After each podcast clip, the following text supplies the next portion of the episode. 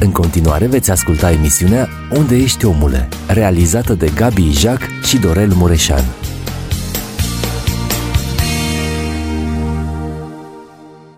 Frați și surori, dragii noștri care ne urmăriți în fiecare miercuri, iată-ne la o nouă emisiune Unde Ești Omule, care o realizăm pentru dumneavoastră. Așa cum fratele păstor Isaac m-a scuzat de fiecare dată când am lipsit, eu trebuie să-l scuz pe el. Este plecat în Perth la un serviciu de ordinare, dar nu sunt singur în studio. În seara aceasta avem pe fratele Teofil Mihoc, Biserica Baptistă Jibou Sălaj, președintele Comunității Baptiste Cluj. Am citit tot asta ca să nu greșesc, da? Dar cred că cel mai bine ați putea să ne spuneți câteva lucruri despre dumneavoastră. Cine este păstorul Teofil Mihoc?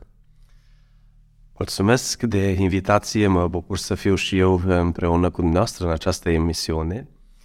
Dumnezeu mi-a dat harul să mă nasc într-o familie de oameni credincioși în orașul Arad, județul Arad, în urmă cu aproape 49 de ani.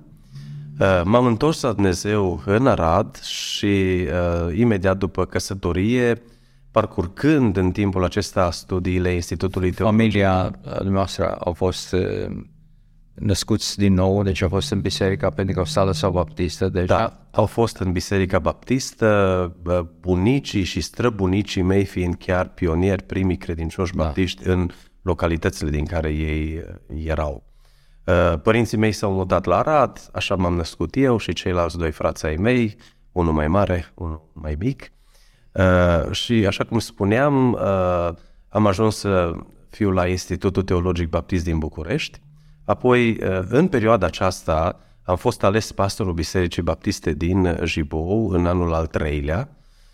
M-am căsătorit imediat după finalizarea anului 4 și la 1 septembrie 1997 ne-am mutat în Jibou. Sunt 25 de ani, mai bine de 25 de ani de când slujesc biserica.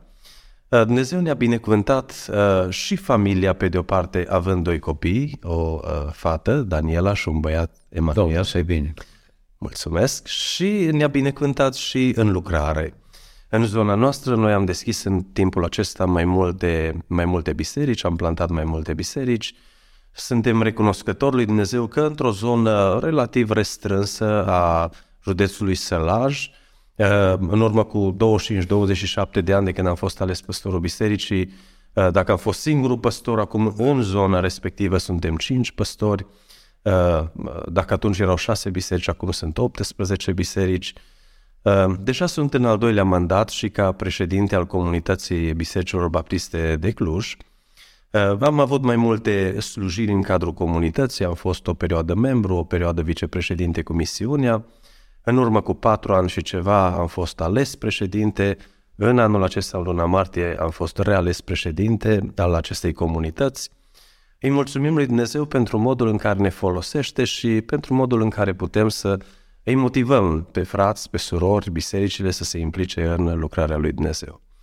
Dacă ar fi să vorbesc puțin și de pregătirea academică, vă spuneam că am făcut Institutul Teologic Baptist din București, apoi m-am preocupat să continui pregătirea teologică, am mai multe programe de master, 2 programe de master făcute la o extensie a seminarului Central Baptist Seminary din Minnesota în Arad, în limba română, chiar dacă am avut unii profesori din Statele Unite și alții din România. Și apoi, pentru că diploma asta nu este recunoscută de Ministerul Învățământului în România, am mai făcut un master în cadrul Universității Emanuel din Oradea, un master în misiologie. Și mulțumesc lui Dumnezeu de toate resursele, tot ceea ce ne-a dăruit ca să-L slujim și să-I slujim pe frați. Da, este important să fim echipați pentru slujire. Așa e. Și să avem uneltele slujirii. Mă aduc aminte de un prim studiu care l-am făcut, organizat, și avea chiar o o broșură, o carte, Uneltele de evangelizare. Deci era și... Este foarte important să fim pregătiți. Dacă stau așa și mă uit, când este ales Pavel, Saul, el venea un om pregătit, cu cunoștințe vaste, pregătit, și probabil de aceea profuzimea a ceea ce scrie el este de așa natură, pentru că înțelesese bine legea și înțelesese foarte bine legea Harului, și atunci a fost foarte ușor pentru el ca să facă o paralelă între una și alta și să ne-o descifreze și nouă în ceea ce el a scris. Sunteți de câteva săptămâni, da? 2 săptămâni. 2 săptămâni, da, la Australia. Cum vi se pare comunitatea românească de aici, oamenii care ați întâlnit, Australia ca și țară? Pe de o parte am fost surprins să întâlnesc o grămadă de colegi din școala generală, colegi din liceu. Eu am terminat liceul baptist în Arad, în prima promoție a liceilor baptiste. Apoi am rămas foarte surprins să întâlnesc o grămadă de frați și de surori din județul Arad, din județul Sălaj, din județul Cluj, chiar din orașul Jibou. Așa că, într-un fel, am venit la oameni foarte cunoscuți. Am rămas de asemenea foarte surprins de căldura membrilor din biserici. Vorbesc de bisericile românești acum, atât bisericile penticostale cât și bisericile baptiste. Oameni care nu ne-au cunoscut au venit, au dat mâna cu noi, s-au rugat pentru noi, ne-au dorit un timp bun aici. Deci pe partea aceasta, din punct de vedere spiritual, oameni deosebiți, colegii, frați păstori care au îngrijit de noi, familia care ne-a găzduit, familia secară, toți oameni deosebiți, oamenii lui Dumnezeu, ne-am simțit așa ca în familie, foarte bine primiți. Acum, sigur, când vorbesc despre Australia, poate contactul meu cu cultura australiană sau contactul nostru a fost unul redus. Da. Ne-am dus doar să vizităm anumite locuri, poate să facem anumite cumpărături și ceva de genul acesta. N-aș putea spune prea multe despre cultura australiană, dar despre cultura bisericilor românești, oameni deosebiți și biserici deosebite. Da, mulțumim. Ați avut 2 predici în biserică la noi, la Filadelfia, și aș vrea să ne referim la prima predică care ați avut-o. Și aș vrea să vă provoc cu o întrebare. De ce a susținut lucrul ăsta, că învierea Domnului nostru Isus Hristos este cel mai important eveniment al bisericii creștine? De ce este de o importanță majoră? Dacă stăm și ne uităm din punct de vedere biblic, sau poate putem lua chiar din punct de vedere istoric, învierea Domnului Iisus Hristos dovedește mai întâi faptul că tot ce a spus a fost adevărat. El a spus: voi fi dat în mâinile celor fără de lege, voi fi omorât, a treia zi voi învia. Când ne uităm în toate profețiile Vechiului Testament, ele se împlinesc și împlinirea lor deplină este tocmai în învierea Domnului Isus. Apoi, pe de altă parte, au fost așa de mulți întemeitori de religii, pe care noi îi cunoaștem, n-am să-i enumăr acum, dar toți acești întemeitori de religii au murit, au rămas în mormânt, mormintele celor mai mulți le avem încă pe pământ. Iisus Hristos Domnul, și de aceea este numit Domnul, prin faptul că a înviat din morți, dovedește nu numai că a fost un om, el n-a venit să întemeieze o religie, ci el a venit să-i ajute pe oameni să dezvolte o relație de mântuire cu Dumnezeu. El fiind Dumnezeu, din Dumnezeu adevărat. Ei, tocmai învierea lui din morți vine să dovedească lucrul acesta. Și de aceea este cel mai important lucru din creștinism, din credința noastră, din tot ceea ce s-a întâmplat în lumea aceasta. Învierea Domnului Iisus Hristos, pe de o parte, dacă ar fi să vorbim din punct de vedere spiritual, este dovada faptului că Dumnezeu a primit jertfa Domnului Iisus. El a venit să moară pentru noi, tocmai ca să plătească, să se încarce cu păcatele noastre, să ia asupra lui pedeapsa păcatelor noastre și să ne aducă nouă mântuirea. Apoi, învierea lui din morți dovedește nu numai că jertfa lui a fost primită, ci că mântuirea este pentru fiecare dintre noi, calea mântuirii lui Dumnezeu este deschisă, este disponibilă pentru orice om care vrea să se întoarcă la Dumnezeu. Practic, fără învierea Domnului Isus, el ar fi rămas în istoria noastră ca un om cu pretenții foarte înalte, cu atitudini de admirat, cu fapte deosebite. Ei, învierea din morți îl așează pe Domnul Iisus Hristos într-o etapă mult superioară oamenilor. El este Dumnezeu care a venit pe pământul nostru, a trăit ca noi și tocmai prin învierea lui dovedește faptul că a fost Dumnezeu din Dumnezeu adevărat. Mi-ați făcut remarca care ați făcut-o. El vorbea deja despre moartea lui, vorbea despre patima lui. Este și un citat în Biblie care le spunea deslușit, dar ei nu înțelegeau. Asta ne face să înțelegem că tot ceea ce s-a întâmplat n-a fost niciun moment o surpriză pentru Domnul nostru. A fost luat prin surprindere. Cel a venit să intre și să meargă într-un plan și într-o voie a Tatălui prestabilită.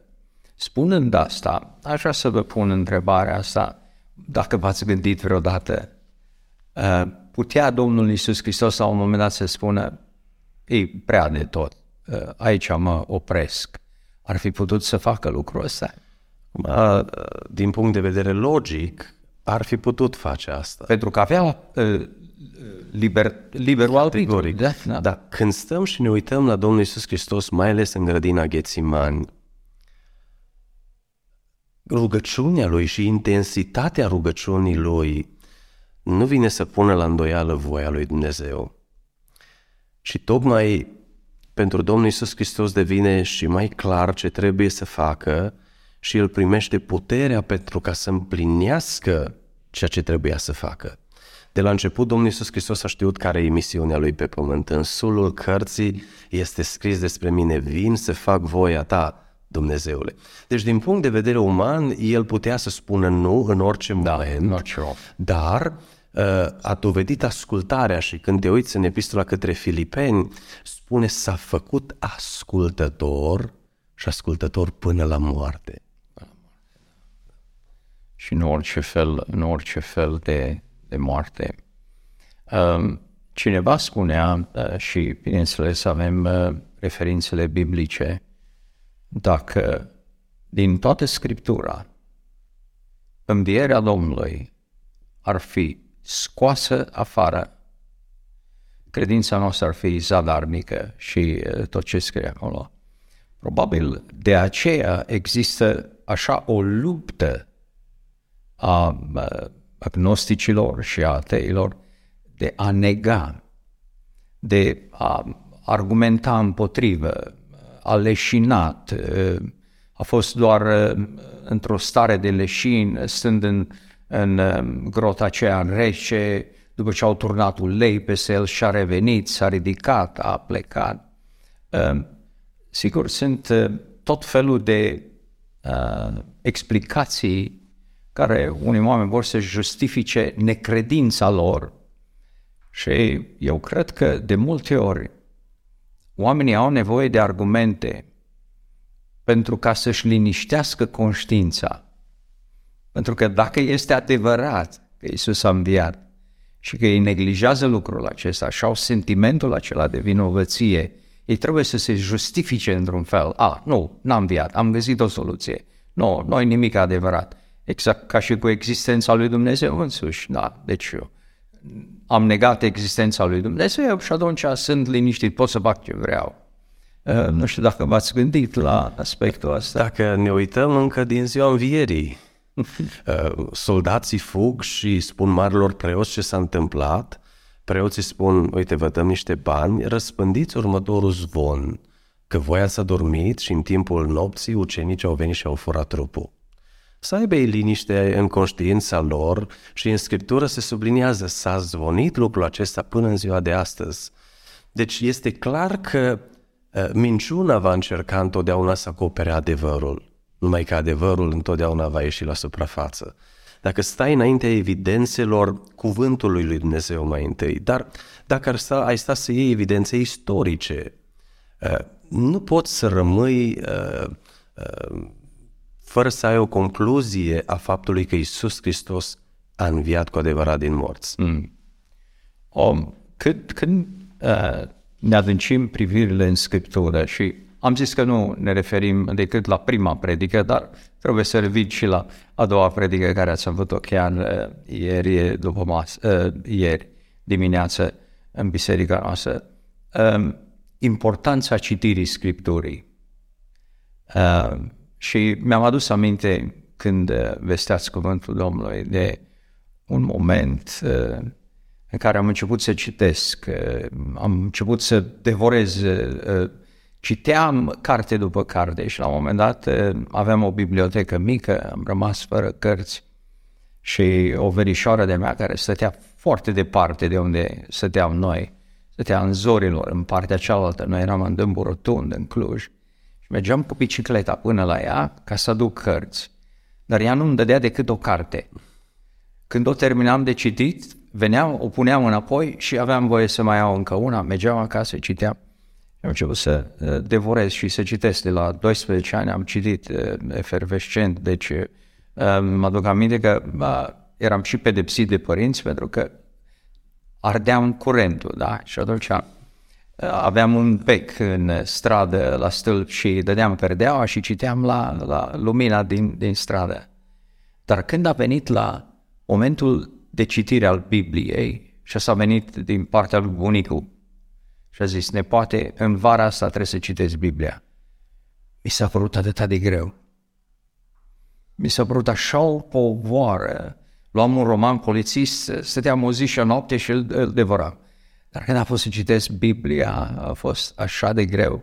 Și foarte multe amănunte sunt în Scriptură, dar pentru că nu citim cu atenție, nu luăm seama la citire.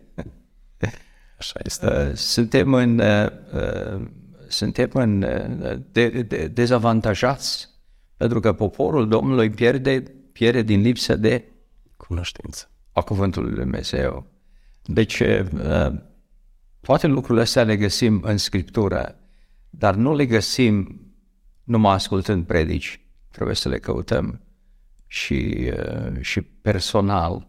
Și personal. Deci este important. Domnul nostru se arată după învierea Lui. Se arată ucenicilor, se arată femeilor. Îmi place textul din Ioan și întreba pe cine căutați, nu ce căutați. Pe cine căutați? Da. Pentru că cel care cunoștea inima, pe cine căutați? Sunt importante arătările Domnului? Eu cred că sunt deosebit de importante și vedeți sinceritatea cu care cuvântul lui Dumnezeu prezintă arătările Domnului Isus, te face să înțelegi că este cu adevărat așa. De exemplu, în vremea de atunci, mărturia unor femei nu era luată în considerare. Cuvântul lui Dumnezeu însă ia în considerare mărturia femeilor care le întâlnește pe Domnul Isus. În felul acesta Domnul Iisus Hristos dovedește că este viu cu adevărat. La un moment dat în Evanghelia după Luca el chiar vrea să dovedească faptul că ucenicii lui nu văd o nălucă, nu văd un duh, ci el este viu, no? Când îl invită pe Toma, uită-te în palma mea, uită-te în coasta mea și nu fii necredincios, ci fii credincios. Când stai și analizezi toate arătările Domnului Iisus, care sunt în diferite circumstanțe, diferitor oameni, diferitor ucenici, poți să stai să zici, Iisus Hristos a înviat cu adevărat. Deci n-a fost o înviere undeva nascuns, undeva în secret, ci a fost o înviere reală pe care ucenicii din vremea de atunci au putut să vadă palpabil că Iisus Hristos este viu cu adevărat. Și însăși arătările Domnului vin să certifice învierea, pentru că trupul Domnului nostru Iisus Hristos este schimbat. Dacă el ar fi leșinat și s-a sculat, nu putea să intre prin pereți. Da. Da, deci nu putea să... Da, cum vedeți lucrul ăsta? Categoric, trupul Domnului Iisus nu era de aceeași substanță ca cea dinainte, dar poartă însemnele trupului fizic pe care Domnul Iisus Hristos l-a avut. Aici mă gândesc și la faptul că Domnul Iisus Hristos a vrut să învețe pe ucenici următorul mesaj, și anume că deși ei nu-L văd, El îi vede în fiecare clipă. Când se arată prima dată, Domnul Iisus Hristos spune textul Scripturii că ucenicii aveau ușile încuiate de frica iudeilor. Inima lor era tulburată, era agitată, venea unul, celălalt, a înviat Domnul Iisus. Cei care nu l-au întâlnit, n-au căutat, nu știau ce să creadă, erau tulburați, alții erau dezamăgiți, cei trei în drum spre Emaus, îi arată textul Scripturii foarte dezamăgiți, așteptările lor au fost înșelate de Domnul Iisus Hristos prin faptul că era mort. Ba, încă unele din femei au venit și au pus în uimire, zicând că nu, a înviat din morți, nu mai este în mormânt. Și Domnul Iisus Hristos, când se arată lor, primul lucru zice, pace vouă, pace vouă. Într-o altă situație, nu, Petru cu ucenicii, mergând să prindă pește dimineața, Domnul Iisus Hristos îi așteaptă și ucenicii trebuie să recunoască că n-au prins nimic. Ei, aruncați în mreaja, ucenicii ascultă și prind o mulțime de pești. Întotdeauna îl vezi pe Domnul Iisus Hristos înțelegând și cunoscând ce au discutat, frământările lor, și în felul acesta Domnul Iisus Hristos încearcă să îi învețe lecția asta. El este împreună cu ai săi întotdeauna, chiar dacă ai săi nu-L văd, El întotdeauna ne vede. În primul rând, pentru ucenici, cred că arătările Domnului au fost foarte importante, necesare, pentru că ei erau cu ușile încuiate, erau dezamăgiți în primul rând. Folosim noi cuvântul ăsta, demolați. Da, deci erau demolați. Toate așteptările lor, tot ceea ce ei au crezut, cu toate că le vorbea de sfârșit, ei n-au putut să vadă și cred că aveau și sentimentul ăsta că au fost înșelați. Și acum mai avem noi expresia aia, cine se arde cu supă, sufleșinii în urd, aveau și motive ca să fie foarte atenți și să analizeze cu atenție. De aceea, cum vedeți chemarea lui Toma, vino aici. Noi avem așa un nume mai Toma necredinciosul, dar credeți că a avut dreptul să aibă reacția asta? Vreau să fiu mai convins. Dar acum, dacă privim puțin la așteptările ucenicilor de la Domnul Iisus, ei așteptau să fie un lider politic, să-i scape de jugul roman și ei să fie miniștri. Dar acum, e clar ce puternic a fost dezamăgirea în viața lor, știind că liderul lor este în mormânt, neputincios, mort, văzând parte din lucrurile pe care Domnul Iisus Hristos a trebuit să le sufere. Deci ei au fost foarte dezamăgiți. Acum, când privim la Toma, eu nu văd neapărat în viața lui Toma o necredință, ci mai degrabă văd o sinceritate. Domnule, ăsta sunt eu, sunt puțin sceptic, adică mă uit la așteptări, așteptările mele au fost înșelate și acum voi veni să spuneți că e altceva. Au avut o memorie selectivă, adică au văzut în Domnul Iisus numai ce au vrut ei să vadă. Acum deja se aprinde lumina în camera întunecoasă și în mintea lor. Și nu văd pe Toma ca un om sincer. Ăsta este modul în care eu pot să cred. Trebuie să-l recunosc după anumite însemne. Și eu cred că tocmai de aceea textul acela a rămas în Sfânta Scriptură, pentru ca și noi astăzi să putem ști că cineva a văzut semnele Domnului Iisus Hristos. El este cu adevărat. N-a fost altul, n-a fost un duh, ci El a fost cu adevărat. S-a arătat dintre cei morți. Răspunsul lui Toma, Domnul meu și Dumnezeu meu, ne spune, este o mărturie în sine. Trebuie să facem o pauză, vom avea o pauză muzicală și revenim. Deci rămâneți cu noi, revenim și continuăm discuția.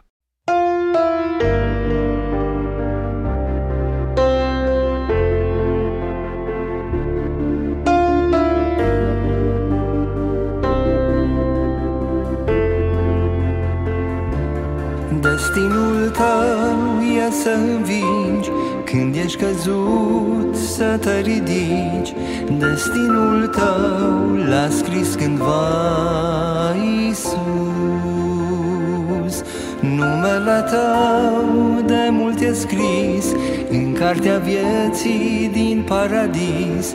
Destinul tău e cerul său, să știi. Nu suntem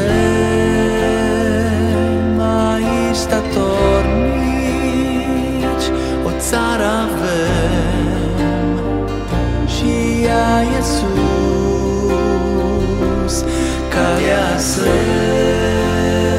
sfârșește acolo când vom vedea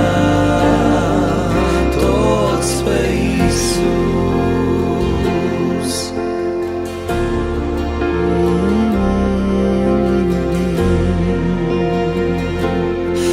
Să te porți cum ești cinstit de Tatăl tău ce te-a iubit și te-a plătit cu mare preț, să știi. Pe brațul meu eu te-am purtat și am să te port neîncetat. El, Dumnezeu, spune așa în cartea sa.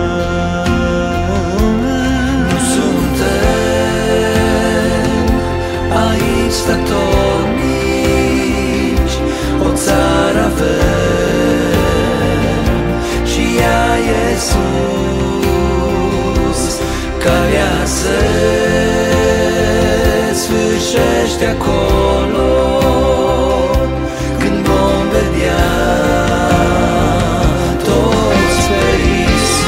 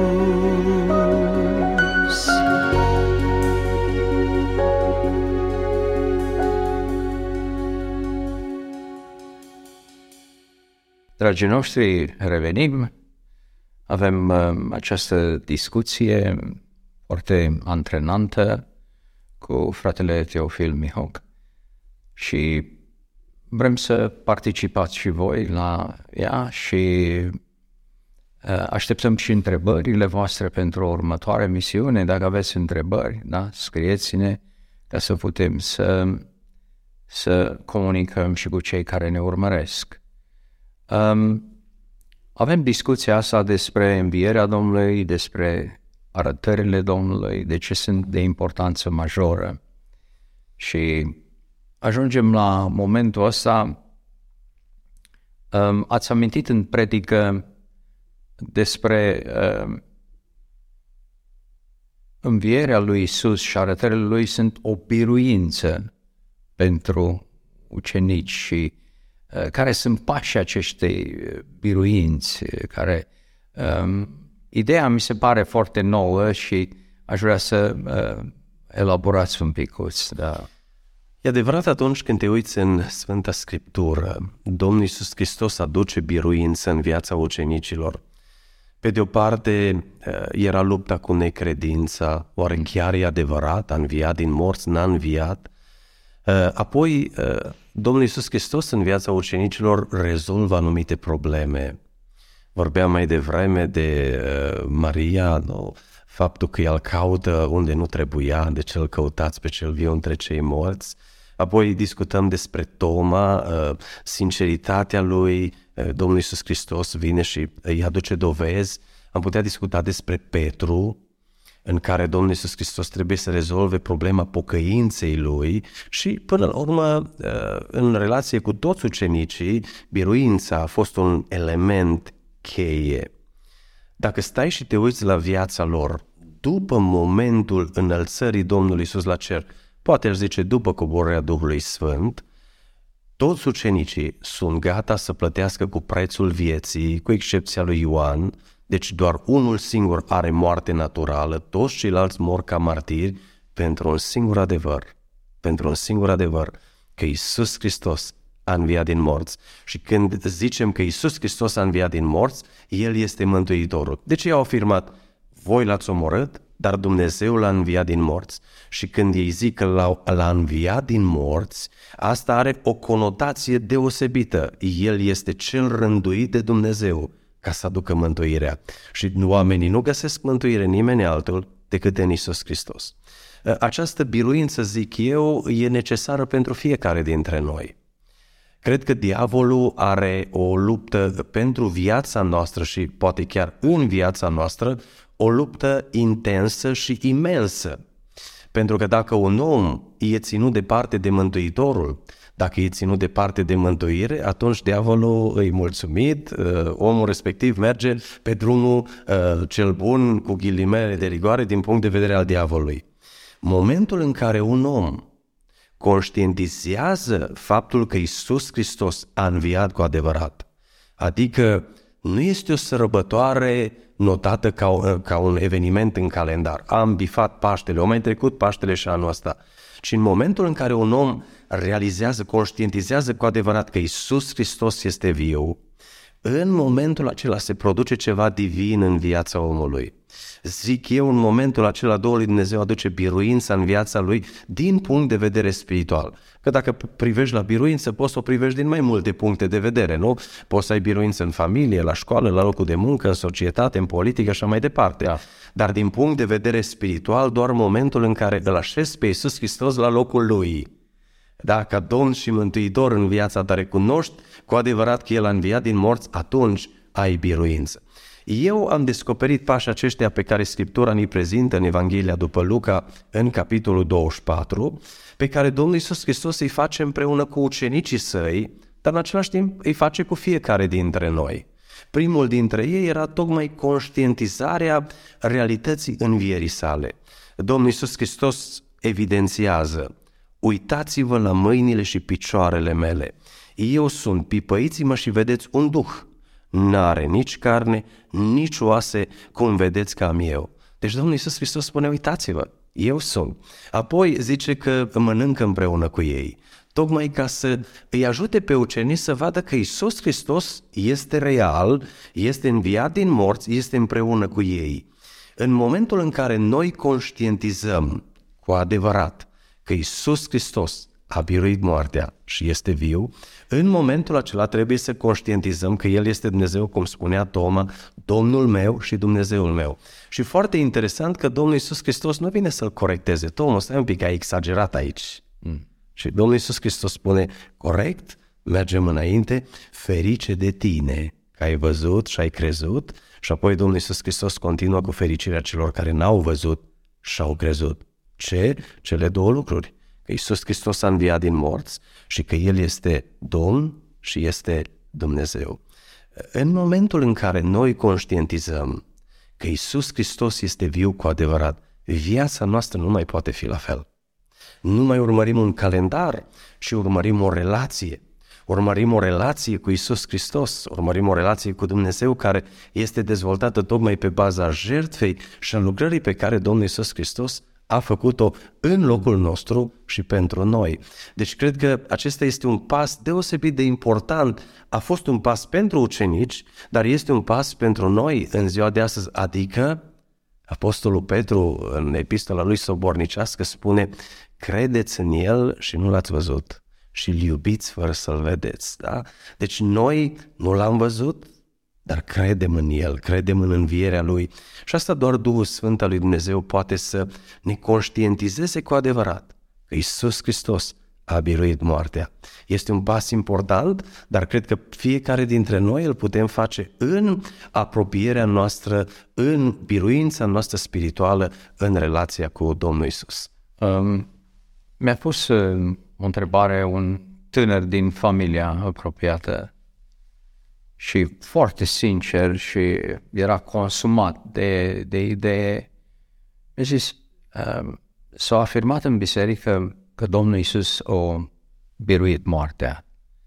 De ce se mai moare astăzi? Dacă ne uităm în Scriptură, ultimul vrășmaș al omului care va fi anulat va fi moartea. Sigur, eu cred că, pe de o parte, moartea este o consecință, cum spune Sfânta Scriptură, moartea omului aici pe pământ este o consecință a păcatului. Pe de altă parte, pentru un om credincios, pentru un om în viața căruia biruința învierii Domnului Iisus este o realitate, moartea este puntea de trecere, poarta de trecere din lumea aceasta în veșnicia, lui Dumnezeu. Da. Sigur, o altă experiență, tot așa, cu un copil. Se spunea mereu, noi când murim, plecăm în cer, ne ducem, așa. Și a participat la prima înmormântare și a rămas blocat. Apoi pe drum a spus, zice, voi toată viața m-ați mințit. Pentru că bunica a murit și am băgat-o în pământ. Există noțiunea asta a realității care pe mulți oameni îi îngrozește. Moartea și finalitatea asta, s-a terminat totul, pe unii îi eliberează, zice, dacă asta e tot, trăiesc cum vreau, s-a terminat, când s-a terminat, s-a terminat. Și eu zic, unii au minte de copil, alții, cum am spus înainte, doresc ca să dilueze realitatea, că dincolo de realitatea imediată există o realitate veșnică, există o veșnicie și este foarte important fiecare cum se pregătește pentru momentul respectiv. Așa este. Este o poezie care descrie gândurile unui pui înainte de a ieși din coaja oului. Și el începe să privească la el și să spună, la ce îmi folosește ciocul ăsta care mă deranjează atât de mult în universul ăsta închis? La ce îmi folosesc ochii, la ce îmi folosesc ghearele, la ce îmi folosesc aripile? Ei, abia în momentul în care puiul acela intră într-o nouă realitate, își dă seama că toate lucrurile alea erau de folos pentru el. De multe ori atunci când noi stăm și privim viața doar din partea aceasta a universului, a veșniciei, a faptului că noi trăim aici și acum, poate privim la fel ca puiul respectiv. La ce e folositoare suferința, necazul, durerea? De ce îngăduie Dumnezeu asta și cealaltă? E abia în momentul în care treci de cealaltă parte a veșniciei. În momentul acela poți să înțelegi cu adevărat, wow, uite, asta are locul ei, aia s-a întâmplat pentru că lucrul acela s-a întâmplat în viața mea ca să-mi folosească în scopul respectiv. Deci, noi ar trebui să avem o privire de ansamblu asupra vieții, nu numai a universului nostru limitat, ci asupra din perspectiva veșniciei. În momentul în care eu înțeleg că sunt pregătit de Dumnezeu pentru veșnicie, atunci voi înțelege de ce Dumnezeu mă așează pentru o bucată de timp aici pe pământ, pentru alegerile mele, pentru deciziile mele, pentru formarea caracterului meu, unul demn ca să fie în împărăția lui Dumnezeu. Hai să revenim la ucenici. Deci un alt pas al biruinței. Al doilea pas al biruinței, și cred că Domnul Iisus Hristos deja începe să le aducă o lumină, nu numai a dovezilor învierii Lui, dar o lumină a cuvântului lui Dumnezeu, este corelarea adevărilor din Sfânta Scriptură. Domnul Iisus Hristos continuă și spune în versetul 44, iată ce vă spuneam când eram cu voi, că trebuie să se împlinească tot ce este scris despre mine în legea lui Moise, în proroci și în psalmi. Atunci le-a deschis mintea să înțeleagă Scripturile. Mă gândesc cât de multă lumină și claritate s-a produs în mintea ucenicilor în momentul în care Domnul Iisus Hristos face lucrul ăsta cu ei. Le-a deschis mintea să înțeleagă Scripturile. Și-au luat probabil tot Vechiul Testament și-au spus, uite, Hristosul, trimisul lui Dumnezeu, nu vine ca un lider politic, ci vine ca un lider spiritual, vine ca unul care trebuia să moară. Cum au înțeles ucenicii Isaia 53, de exemplu, nu? Dintr-o dată mintea lor se deschide și începe să-l identifice pe adevăratul Mesia, care constă tocmai în Iisus Hristos Domnul. De aceea, consecințele sunt unele deosebit de importante. Domnul Iisus Hristos continuă și spune și le-a zis, așa este scris, așa trebuia să pătimească Hristos și să învieze a treia zi dintre cei morți. Pentru că e scris, așa s-a întâmplat. Și consecința, să se propovăduiască tuturor neamurilor. Foarte interesant detaliul ăsta. Domnul Iisus Hristos n-a spus să se propovădească tuturor evreilor, ci a spus să se propovădească tuturor neamurilor, adică tuturor oamenilor, două lucruri.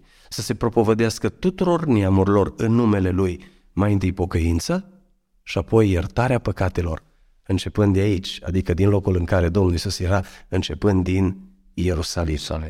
Ce lucru extraordinar atunci când înțelegi Scripturile. Și vedeți, eu cred că un om care vrea să se convingă, se poate convinge pe baza a ceea ce e scris în Sfânta Scriptură. Noi avem astăzi cărți de specialitate. Ca să înveți, de exemplu, limba engleză, nu o să iei o carte de limba română. Deși s-ar putea limba română să te ajute un pic să spui la punct gramatica, nu? Nu o să iei o carte de matematică. Nu o să iei o carte de geografie, deși s-ar putea și în cartea de matematică să găsești mici detalii despre limba engleză. Ci e o carte de specialitate. Când vorbim de relația noastră cu Domnul Iisus Hristos, de biruința aceasta spirituală în viața noastră, noi avem o carte de specialitate. Avem o carte care reprezintă autoritate pentru noi, Sfânta Scriptură. Am întâlnit în experiența mea ca pastor așa de mulți oameni care au venit și mi-au spus, Doamne, am citit în Scriptură. Și pentru că am citit în Scriptură, Duhul lui Dumnezeu mi-a luminat mintea și inima. N-au ascultat prea multe predici mai întâi, ci au citit în Sfânta Scriptură. Au citit și Domnul Iisus Hristos spune la un moment dat, vă rătăciți pentru că nu cunoașteți Scripturile. Domnul Iisus Hristos îndeamnă pe oameni, cercetați Scripturile pentru că socotiți că în ele găsiți viața veșnică. Ei, tocmai ele vă vorbesc despre mine. Domnul Iisus Hristos ne îndeamnă să ne așezăm credința, relația cu El pe baza a ceea ce e scris, în Sfânta Scriptură. Religia creștină nu este legată de sloganul crede și nu cerceta. Dimpotrivă, Domnul Iisus Hristos spune, cercetați. Îi ia pe ucenicii săi în pasul acesta și spune, iată ce-i scris, ce-a fost scris despre mine, iată toate lucrurile astea s-au întâmplat în viața mea, de aceea trebuie să se explice, că asta înseamnă propovădui, să se explice tuturor neamurilor, pe de o parte întoarce la Dumnezeu, că asta înseamnă pocăința, și apoi calea prin care oamenii pot să aibă iertate păcatele. Și apoi este cel de-al treilea pas, în care, vedeți, Domnul Iisus Hristos n-a urmărit să aibă numai oameni care cred în El, ci Domnul Iisus Hristos, din omul care crede în El, îl face ucenicul Lui, îl așează în școala Lui, îl face unul care, la rândul Lui, să-i ajute pe alții să creadă. De aceea textul Scripturii vorbește despre cel de-al treilea pas, și anume este pasul chemării lucrării Lui Dumnezeu.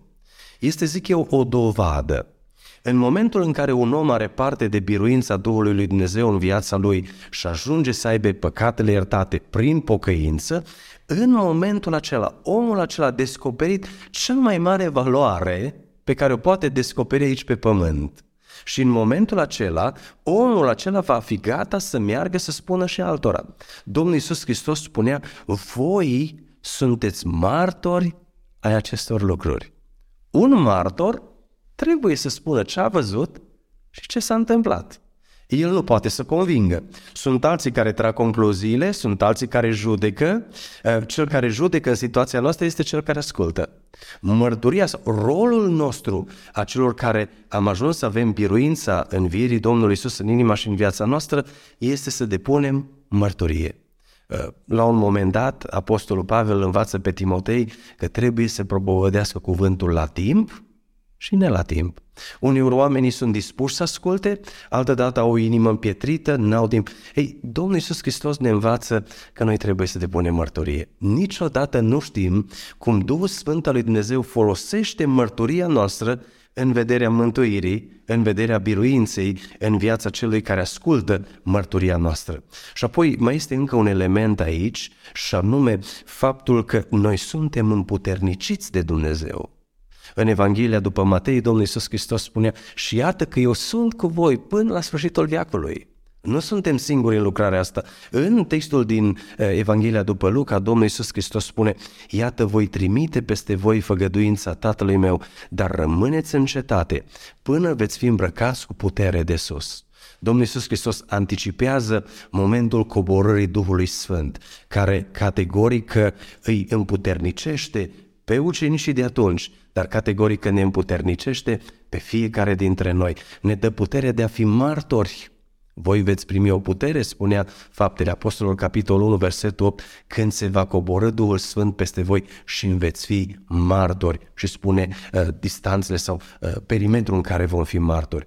Duhul începând dintr-un loc. Din loc, așa și până la marginea pământului.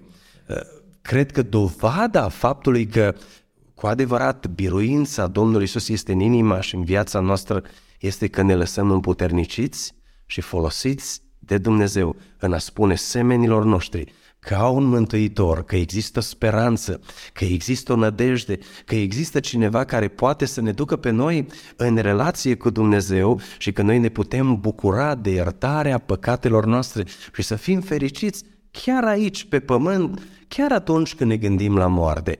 Este un mântuitor care poate fi mântuitorul vieții noastre, care aduce biruință chiar asupra morții.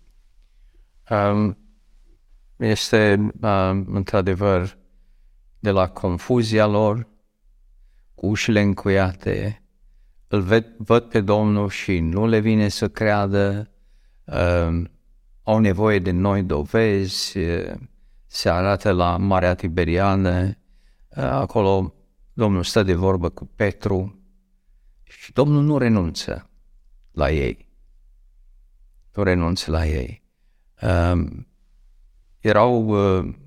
Ați spus lucrul ăsta foarte bine, Domnul caută ucenici.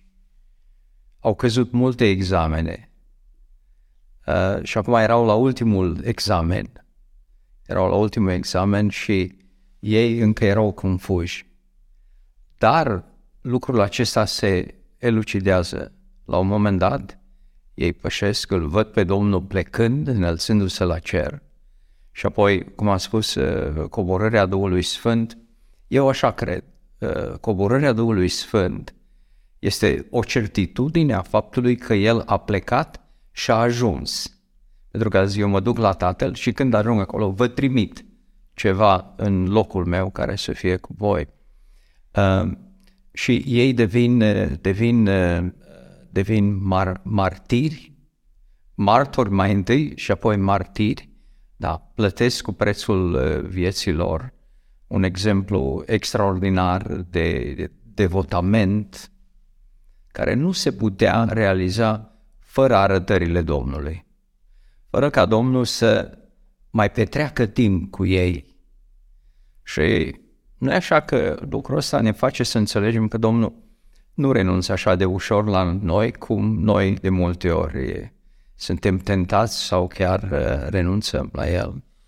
Așa este. Așa este. Textul Scripturii spune în Faptele Apostolilor că în timpul celor 40 de zile Domnul Iisus Hristos i s-a arătat deseori vorbind cu ei despre lucrurile Împărăției lui Dumnezeu.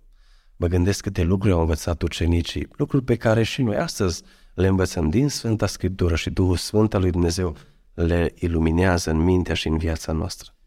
Trebuie să încheiem și aș vrea să încheiați cu o experiență. Probabil vorbim despre ce trebuie să facem, dar sunt ferm convins că ați avut un moment în care ați vestit Evanghelia cuiva, ați vorbit poate chiar despre învierea Domnului și ați văzut puterea Cuvântului Dumnezeu la lucru. Așa este. Poate că cea mai frumoasă experiență pe care aș putea să vă spun este experiența adunării noastre, a bisericii noastre. După ce am intrat în lucrare, tânăr fiind, plin de entuziasm, de elan, într-adevăr Dumnezeu ne-a confirmat chemarea în lucrare prin mântuirea a sute de oameni în cei 25 de ani și mă bucur în continuare de lucrul acesta. Dar la un moment dat am început să stăm să ne evaluăm metoda de evangelizare. Și am înțeles că cea mai bună evangelizare, cea mai reușită evangelizare este atunci când evangeliștii sau biserica, cei credincioși, sunt însoțiți de Duhul Sfânt al lui Dumnezeu în lucrarea aceasta. Și am început împreună cu biserica noastră să începem anul, fiecare an nou, poate de 15 ani, cu o perioadă de 40, chiar 50 de zile de post și rugăciune, în care fiecare credincios își alege o zi pe săptămână și în fiecare săptămână, cel puțin în ziua respectivă, stă înaintea lui Dumnezeu în post, dar îi invităm pe toți credincioșii seară de seară să vină împreună să ne rugăm pentru o oră. Ei, lucrul acesta a schimbat atmosfera bisericii noastre și poate așa mă cutremur când vă spun, dar este o realitate pe care Duhul Sfânt al lui Dumnezeu ne-o aduce. An de an se întorc la Dumnezeu oameni. Ne bucurăm de tinerii din adunarea noastră care îl cunosc pe Domnul Iisus, dar așa de mult ne rugăm pentru oameni din orașul nostru care să fie mântuiți. Și vedem în fiecare an, aș putea spune fără să exagerez, minunile lui Dumnezeu. În modul în care oameni din orașul nostru realmente ajung să fie cercetați de Duhul Sfânt al lui Dumnezeu și să fie convinși că au nevoie de mântuire. Fie că cineva din biserica noastră le mărturisește despre Domnul Iisus Hristos, fie că, și aș putea spune că am avut poate 10 de persoane, de oameni care au venit ei la biserică fără să invite nimeni. Cred că ăsta este rezultatul postului și a rugăciunii, răspunsul lui Dumnezeu la lucrarea bisericii de post și rugăciune. Și cred că în vremea de acum, fie că suntem slujitori, lucrători, fie că suntem membri simpli într-o adunare, chemarea lui Dumnezeu pentru fiecare dintre noi este să căutăm fața lui Dumnezeu mai mult în post și rugăciune. Și Dumnezeu în felul ăsta ne revitalizează, aduce o trezire spirituală în viața noastră, dar categorică poate să o facă și în viața bisericii în care Dumnezeu ne-a așezat. Amin. Un exemplu foarte frumos și, într-adevăr, mă duc aminte de un frate din România, Cicustan, care el spunea mereu și mereu, bomba atomică a creștinilor este postul și rugăciunea în lupta împotriva celui rău și a domniilor și a stăpânirilor. Și este un lucru bun. Este cea mai frumoasă experiență din viața mea ca slujitor, ca și credincios, ideea de post, de stăruință în rugăciune și să însuțești rugăciune și cu post. Da. Vă mulțumim că ați acceptat să fiți cu noi la această misiune. Probabil următoarea emisiune deja o urmăriți din România. Așa va fi. Da, mulțumim și lui Raul care este la regie, face o lucrare bună. Dragii noștri, până la următoarea emisiune de miercurea viitoare, vă salutăm cu har, pace și multă binecuvântare. Ați ascultat emisiunea Unde ești, omule? Dumnezeu să vă binecuvânteze!